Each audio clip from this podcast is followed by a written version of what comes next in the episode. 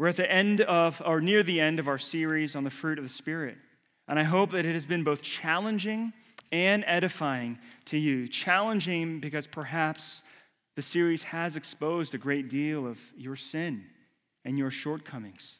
Maybe you've come to realize that you've been settling for spiritual counterfeits rather than experiencing the fruit of the Spirit in your lives.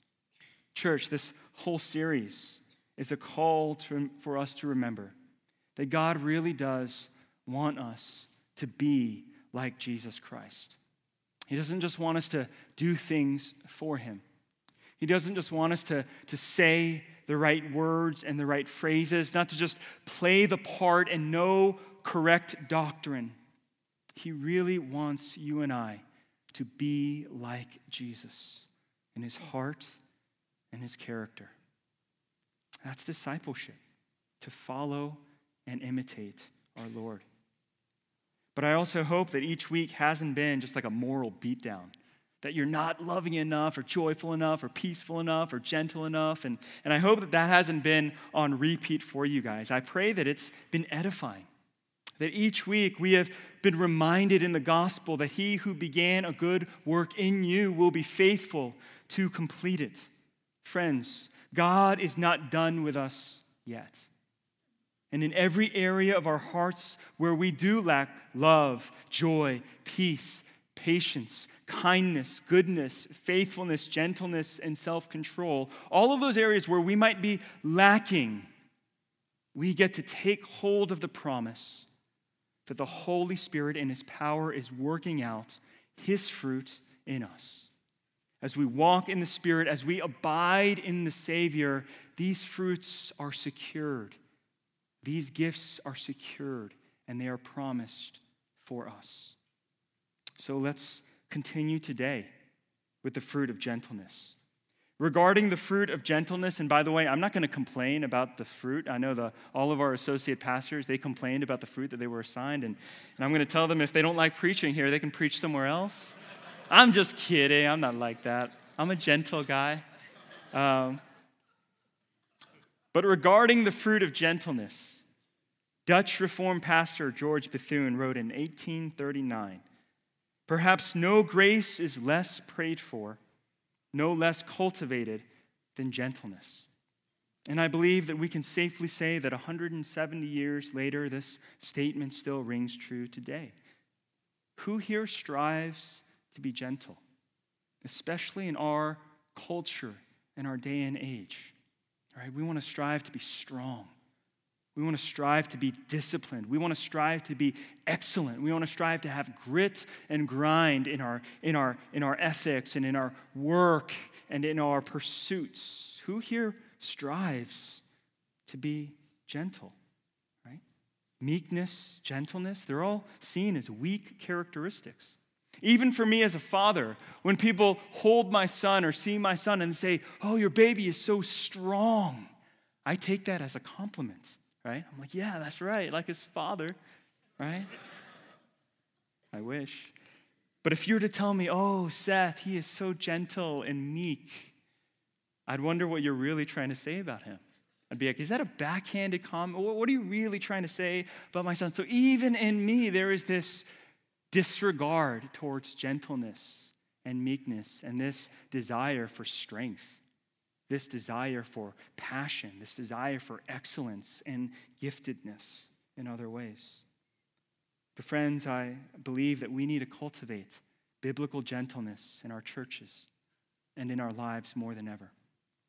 In ministry, in particular, in the last three years alone, I've heard of far too many pastors resigning or getting fired at their churches because they lack gentleness men that I have read, I've read their books. I've been in relationship with some of them. I've followed them in their ministry arc and in their influence. And many of these pastors, they were beloved for their giftedness. But ultimately, they became despised because of their lack of gentleness.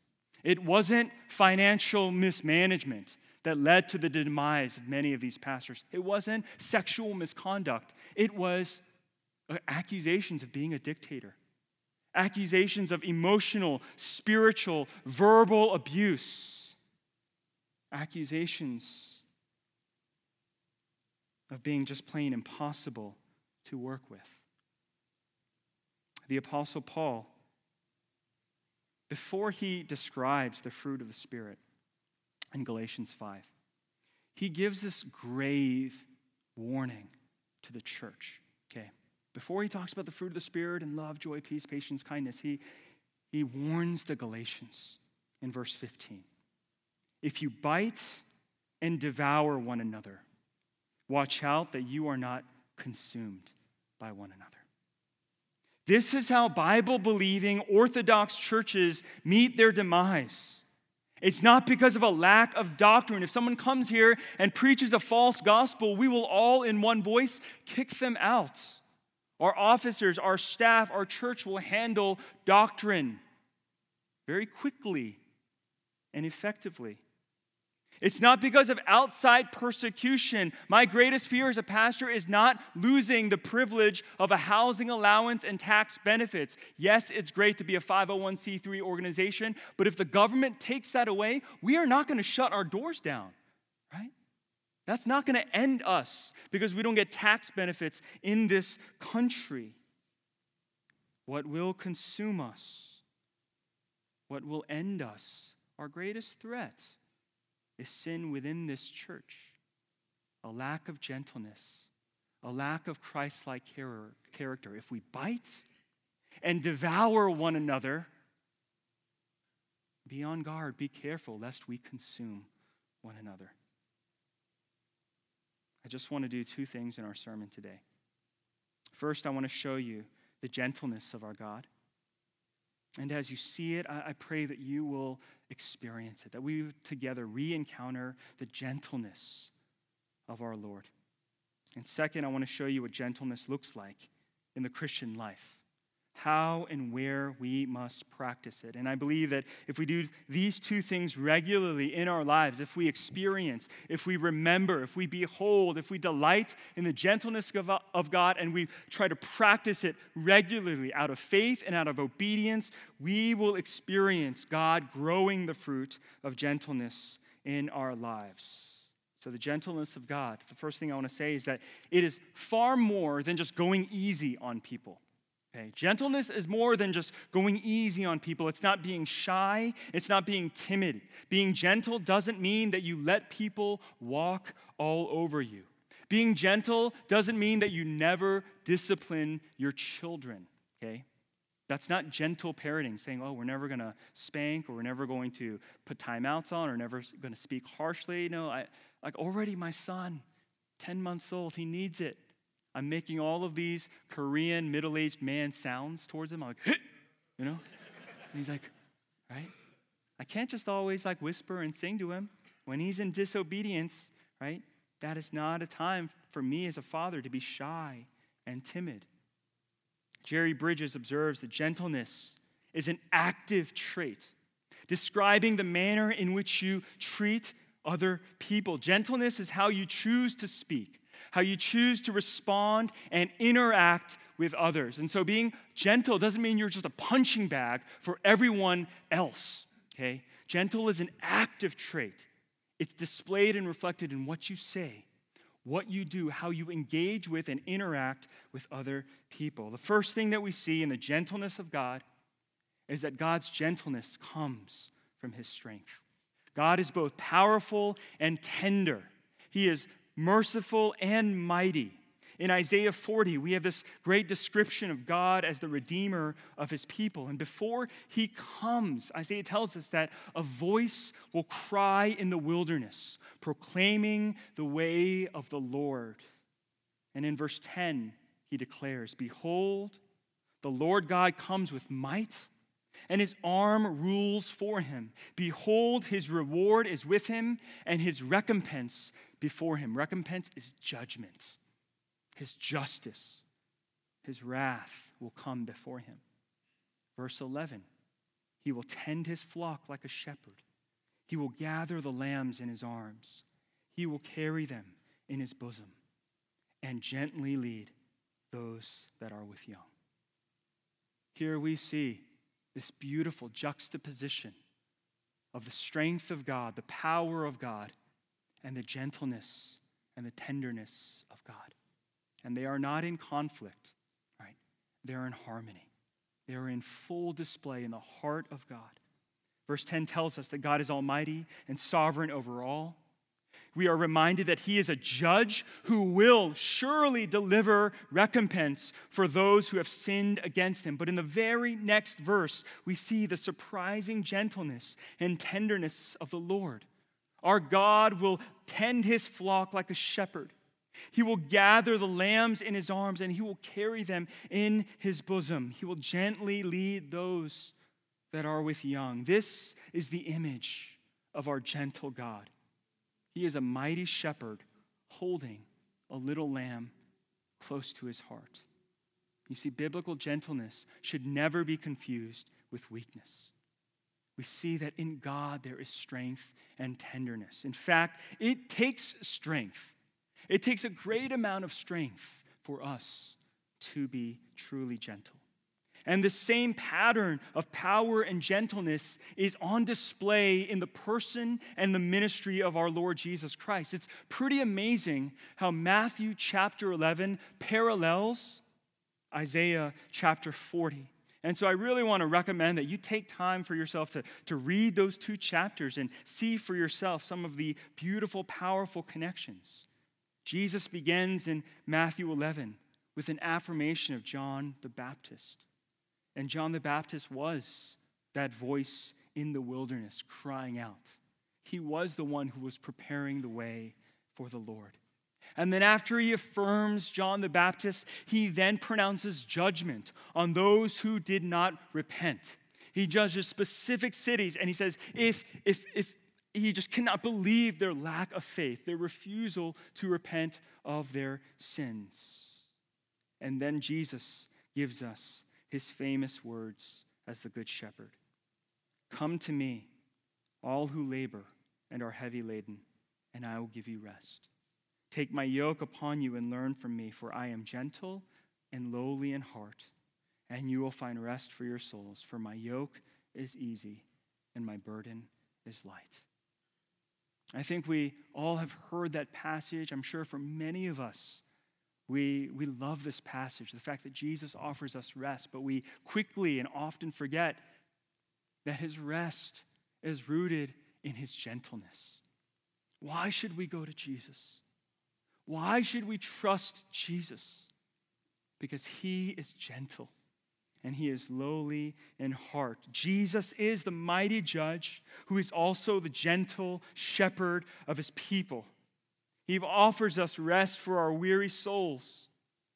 And we can trust him. We can put our faith in him. We can place our struggles, our worries, and our anxieties at his feet, not only because he is mighty and powerful and able to do something for us, but because he is gentle, right? It's one thing for someone to be powerful, right?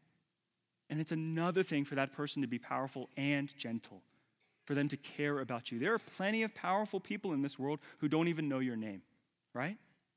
And so their power does no good for you. But if you meet a powerful person who is gentle and loving and gracious towards you, you can trust that person, can't you? You can believe and you can follow that person. Have you ever been in the presence of a truly gentle person? Someone who doesn't make you feel judged, someone who doesn't make you feel like you are auditioning for them. The anxiety is gone, the stress is gone. They make you feel at ease. A gentle person makes you feel accepted, and you can just be yourself. If you ever find someone like that, befriend them. Befriend them. Because that is a special relationship. Singles, if you ever meet someone like that, someone where in their gentleness you find rest, rest from your anxiety, rest from your striving, marry that person. marry that person. Where the anxiety is gone, the stress, the auditioning is over, someone that makes you feel accepted that is someone you want to spend the rest of your life with. This is what happens when you encounter Jesus. When you realize that he is truly gentle, you can put your guard down with him. You'll realize that you don't have to strive for his approval. You will stop trying to perform for him. You'll stop trying to desperately stay in his good graces with your works and with your obedience. You will know and believe his declaration that it is finished. Because he is gentle, you can trust him. And because he is gentle, you can rest in his presence. I want to share one more passage about the gentleness of our Lord Jesus Christ, and it's found in Matthew chapter 12, verse 20 to 21. This is what we see about the ministry and work of Jesus. A bruised reed he will not break, and a smoldering wick he will not quench until he brings justice to victory. And in his name the Gentiles will hope. The bruised reed and the smoldering wick, it's actually a metaphor. And it's a metaphor for us. People who are hurting, people who are spiritually weak, people who are struggling with faith, people who are imperfect. You see, to a farmer or a fisherman, a bruised reed is no good. A bruised reed is no good. A smoldering wick, you know what that is? That's a candle that is practically out, right? If you start blowing out a candle and you see no more flame, but you just see that little vapor of smoke rising and a little ember of red, and you look at that candle, it's done, right? I either need to relight it or throw it away. But rather than toss these things aside, rather than looking at a bruised reed, damaged goods, a smoldering wick, Jesus is gentle. He's not heavy handed. He doesn't look at us in our weakness and in our inadequacy, and He doesn't condemn us. He doesn't say, Why are you bruised? What is wrong with you? He doesn't look at you and say, Where is your passion? Your heart and your life should be aflame, ablaze for my glory. Why are you so lukewarm? Why are you so indifferent? Why can't you live rightly for my glory? That is not the approach that our Lord Jesus takes towards us. He doesn't put us out because we are no, of no use to him. He looks at us and he says, I will be your hope in the Gentiles, right? We will place our hope in him. I will be your justice, and I will be your victory. This is how Jesus treats us as sinners. As sinners. Have you experienced the gentleness of God? Do you know God is gentle? Because in those moments when you feel bottomed out, in those moments when you feel exhausted, when you are in a, in a season of self loathing and failure, when you feel like everyone else has given up on you, when you're about to give up on yourself, that's when you need the gentleness of God the most, and that's when you can experience it the best. Because in God's gentleness, He stoops down towards you. He is such a good shepherd. He doesn't say, Come up to me, get over here, get your act together. No. God, He condescends towards His people, He condescends towards us in our exhaustion, in our fear, in our faithfulness. And He picks us up like His little lambs and he holds us close to his heart. And he offers us rest and refuge in his mighty arms. Church, have you experienced the gentleness of God? Do you know God as gentle and compassionate? And just as God is gentle, he calls us to be gentle as well. This second section is called the practice of gentleness. So far, we've described gentleness as an active trait and which is tenderness and strength.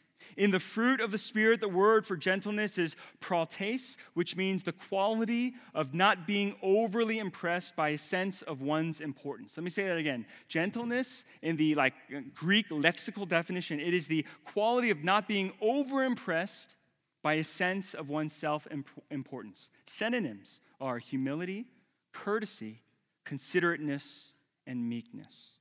The opposite of gentleness is prideful aggression. Okay? Prideful aggression. And whether you are passive aggressive or just aggressive, aggressive, right? Any form of aggression, when you have it out for someone, that is the opposite of gen- uh, gentleness. You may slander them. You may simply be rooting for them to fail. You may be actively doing things against them. That is the opposite of gentleness. The counterfeit of gentleness is timidity. Timidity. You see, you may think you're gentle because you don't fight back. You're like, yeah, Jesus said turn the other cheek and all that. I'm good at that. I'll just, I'll just absorb and not do anything, right? I got a good chin, right? You may think you're gentle because you don't speak your mind. But remember, gentleness, it's not a passive trait. It's an active characteristic that's reflected in your words and your actions and your responses. You see, you may be angry on the inside, but because you're timid, because you're cowardly, you don't do anything. And everyone around you is like, oh, that person's so gentle. But inside, you murder people in your heart. Inside, you're full of anger, full of hate. See, that's counterfeit. True gentleness is to consider others, to love others, to be humble before others, to be tender towards others, not silently bitter, right? Some of us here are really good at that. Quietly bitter towards people that we hate. If you do a word study, you'll actually find gentleness and gentle all throughout the New Testament. And it's practiced inside and outside the church. Let me give you three specific areas really quickly. We need to, we need to end soon. Um, three specific areas where gentleness should be practiced in your life. First, in the church. Okay. Gentleness must be practiced in the church as the family of God, as a body of believers, and specifically for leaders. I literally tell our staff members, don't hurt our church members, right? I, I literally look at each one and I'm like, do not hurt our church members.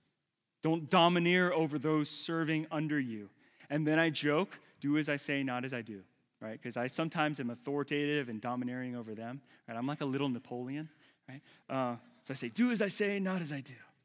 I recently heard a story of a lead pastor who, who told his associates, he says, don't fight with the elders, because if you do, I will not back you, right? I'm going to take their side. Don't fight with the elders. And I was like, oh, boss move, right? Boss move. But um, obviously, that's just, that's how much he didn't want infighting amongst his leadership. Obviously, if the elders were in sin and wrong, then he would correct them in gentleness and in grace. In the biblical remo- uh, requirements for elders in 1 Timothy 3, Paul is clear. Elders must not be violent, they must be gentle. They must not be quarrelsome, they must be self controlled. In 1 Thessalonians 2, when Paul is defending his ministry, defending his ministry, he reminds the Thessalonians that he didn't come in greed, he didn't come in vain glory. He didn't have any ulterior motives. In fact, he could have just rolled into the Thessalon, uh, Thessalonian church and said, Hey, I am an apostle. You must and you should obey me and submit to me. But that's not even the posture he takes. To them he writes in 1 Thessalonians 2 7, But we were gentle among you, like a nursing mother taking care of her own children. This was Paul's ministry towards the Thessalonians, one of gentleness one that reflected the kind of care and concern and tenderness that a mother has as she's nursing her own children. Spiritual leadership is gentle. Church community, along with one another, must be gentle. This is the first reminder. This is the first place where we must practice gentleness. Second, gentleness must be practiced when we are responding to those struggling with sin. Remember the bruised reed, the smoldering wick. You and I in the church, we must learn to not only deal with our own sins, but the sins of others. And Galatians 6:1, this is a verse I share in every membership class as we go over this thing called church discipline. Paul writes in Galatians, Brothers, if anyone is caught in any transgression, you who are spiritual should restore him in a spirit of gentleness. When we think about church discipline, right?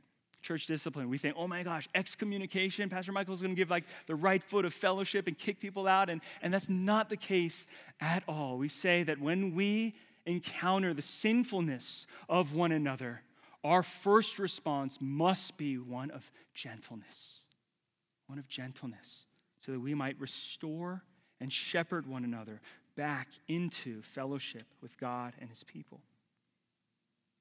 Here in the church, here in community groups, here in relationship and friendship, you're going to experience friends confessing their sins to you.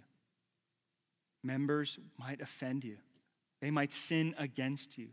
You might even find yourself mediating between two people who are at war with each other and you're the, you're the middleman trying to be the peacemaker and you're trying to figure out what should you say and what should you do and many of us care more about being right than being gentle okay when you see the sins of others when you experience sinfulness towards you and you're like why are they why are they hurting me what did i do to deserve this and it hurts and it wounds you our response many times is about being right, about justifying ourselves rather than being gentle.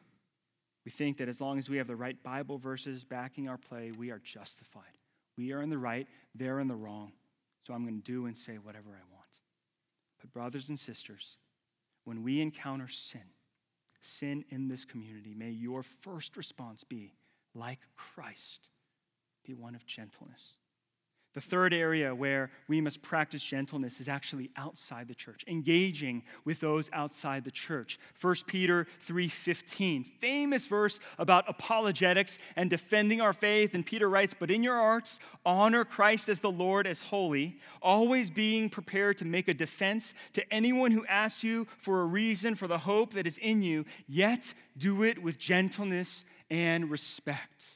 Evangelism and apologetics is not about winning arguments. It's about witnessing and testifying to the gospel of God's grace. I met a, a, a, guy in seminary, and I was doing my master's of divinity, and he was doing his master's in apologetics, and he just boldly told me uh, after class one day, he says, "You know, Michael, I can, I can, I can win any argument against an atheist, a Buddhist, a Muslim, a Scientology guy, a, a Jehovah's Witness. And, and I was like, why are you telling me all of this? Right? Why are you telling me all? And, and he was just so proud because he had read the right books, right? He'd built up and developed all the right arguments. He knew the weak points and where to strike his opponents. He, If he ever got, de- got in a debate, he was the kind of guy who's like, I just hope, I hope the Mormons come on their bicycles by my door. I'm ready, right? I'm ready. Brothers and sisters, we must be prepared to make a defense for the gospel, but we must do it with gentleness and respect so that, that people wouldn't just know about God, they would see and experience our God through his people. I want to finish with um, a couple questions for you guys gentleness, reflection. Are you gentle? Is this fruit evident and present in your lives. And so you don't have to respond, but I just want you to read these questions and ask yourselves these with me. Do people relax in my presence? Or when they're with me, do they worry about being judged and criticized? Ask yourself that. Maybe ask your spouse. Second question Do I condemn other people for their weakness? Do I make them feel guilty for being less serious about their faith than I am. If that's you, you're not being gentle. You're not being Christ like. If you make people feel bad about who they are and the Christian life that they're living, that's not the heart and work of our Lord. Three, how do you try and change people's opinions or behaviors? How do you try and change people? Because we all are, are trying to change people in some way, shape, or form. Do you do it with kindness and by example, or do you do it through domination and intimidation? How do you change people? How do you try to move people? Many of us push, literally pushing people towards where we want them to go. And yet Christ is the good shepherd, and he woos them with his voice. He woos them with his love. He is the good shepherd who lays down his life for his sheep. Finally, Fourth, final question Are you the kind of person people are comfortable asking for help? You see, if you are not a gentle person, if you're not trustworthy and safe, no one is going to ask you for help. Okay? Because they're going to say, You are going to judge me. You're going to bail on me. You're going to make me feel stupid and weak and incompetent. And so, if it's been a long time since anyone asked you for help, would you consider gentleness? right? Would you consider gentleness?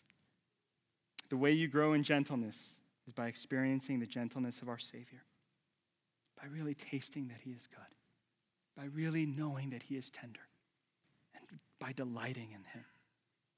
And as you delight, and as you taste, and as you experience, you then imitate. Let's do this. Let's experience. Let's witness to the gentleness of our God. Let's pray. Heavenly Father, we thank you so much for your grace and goodness in our lives. We thank you that you are a God who is gentle towards us. We thank you that you are a God who sees us in all of our weakness, who sees us with our bruises, with our failings. And God, you come after us. Keep pursuing us. You keep offering grace upon grace towards us.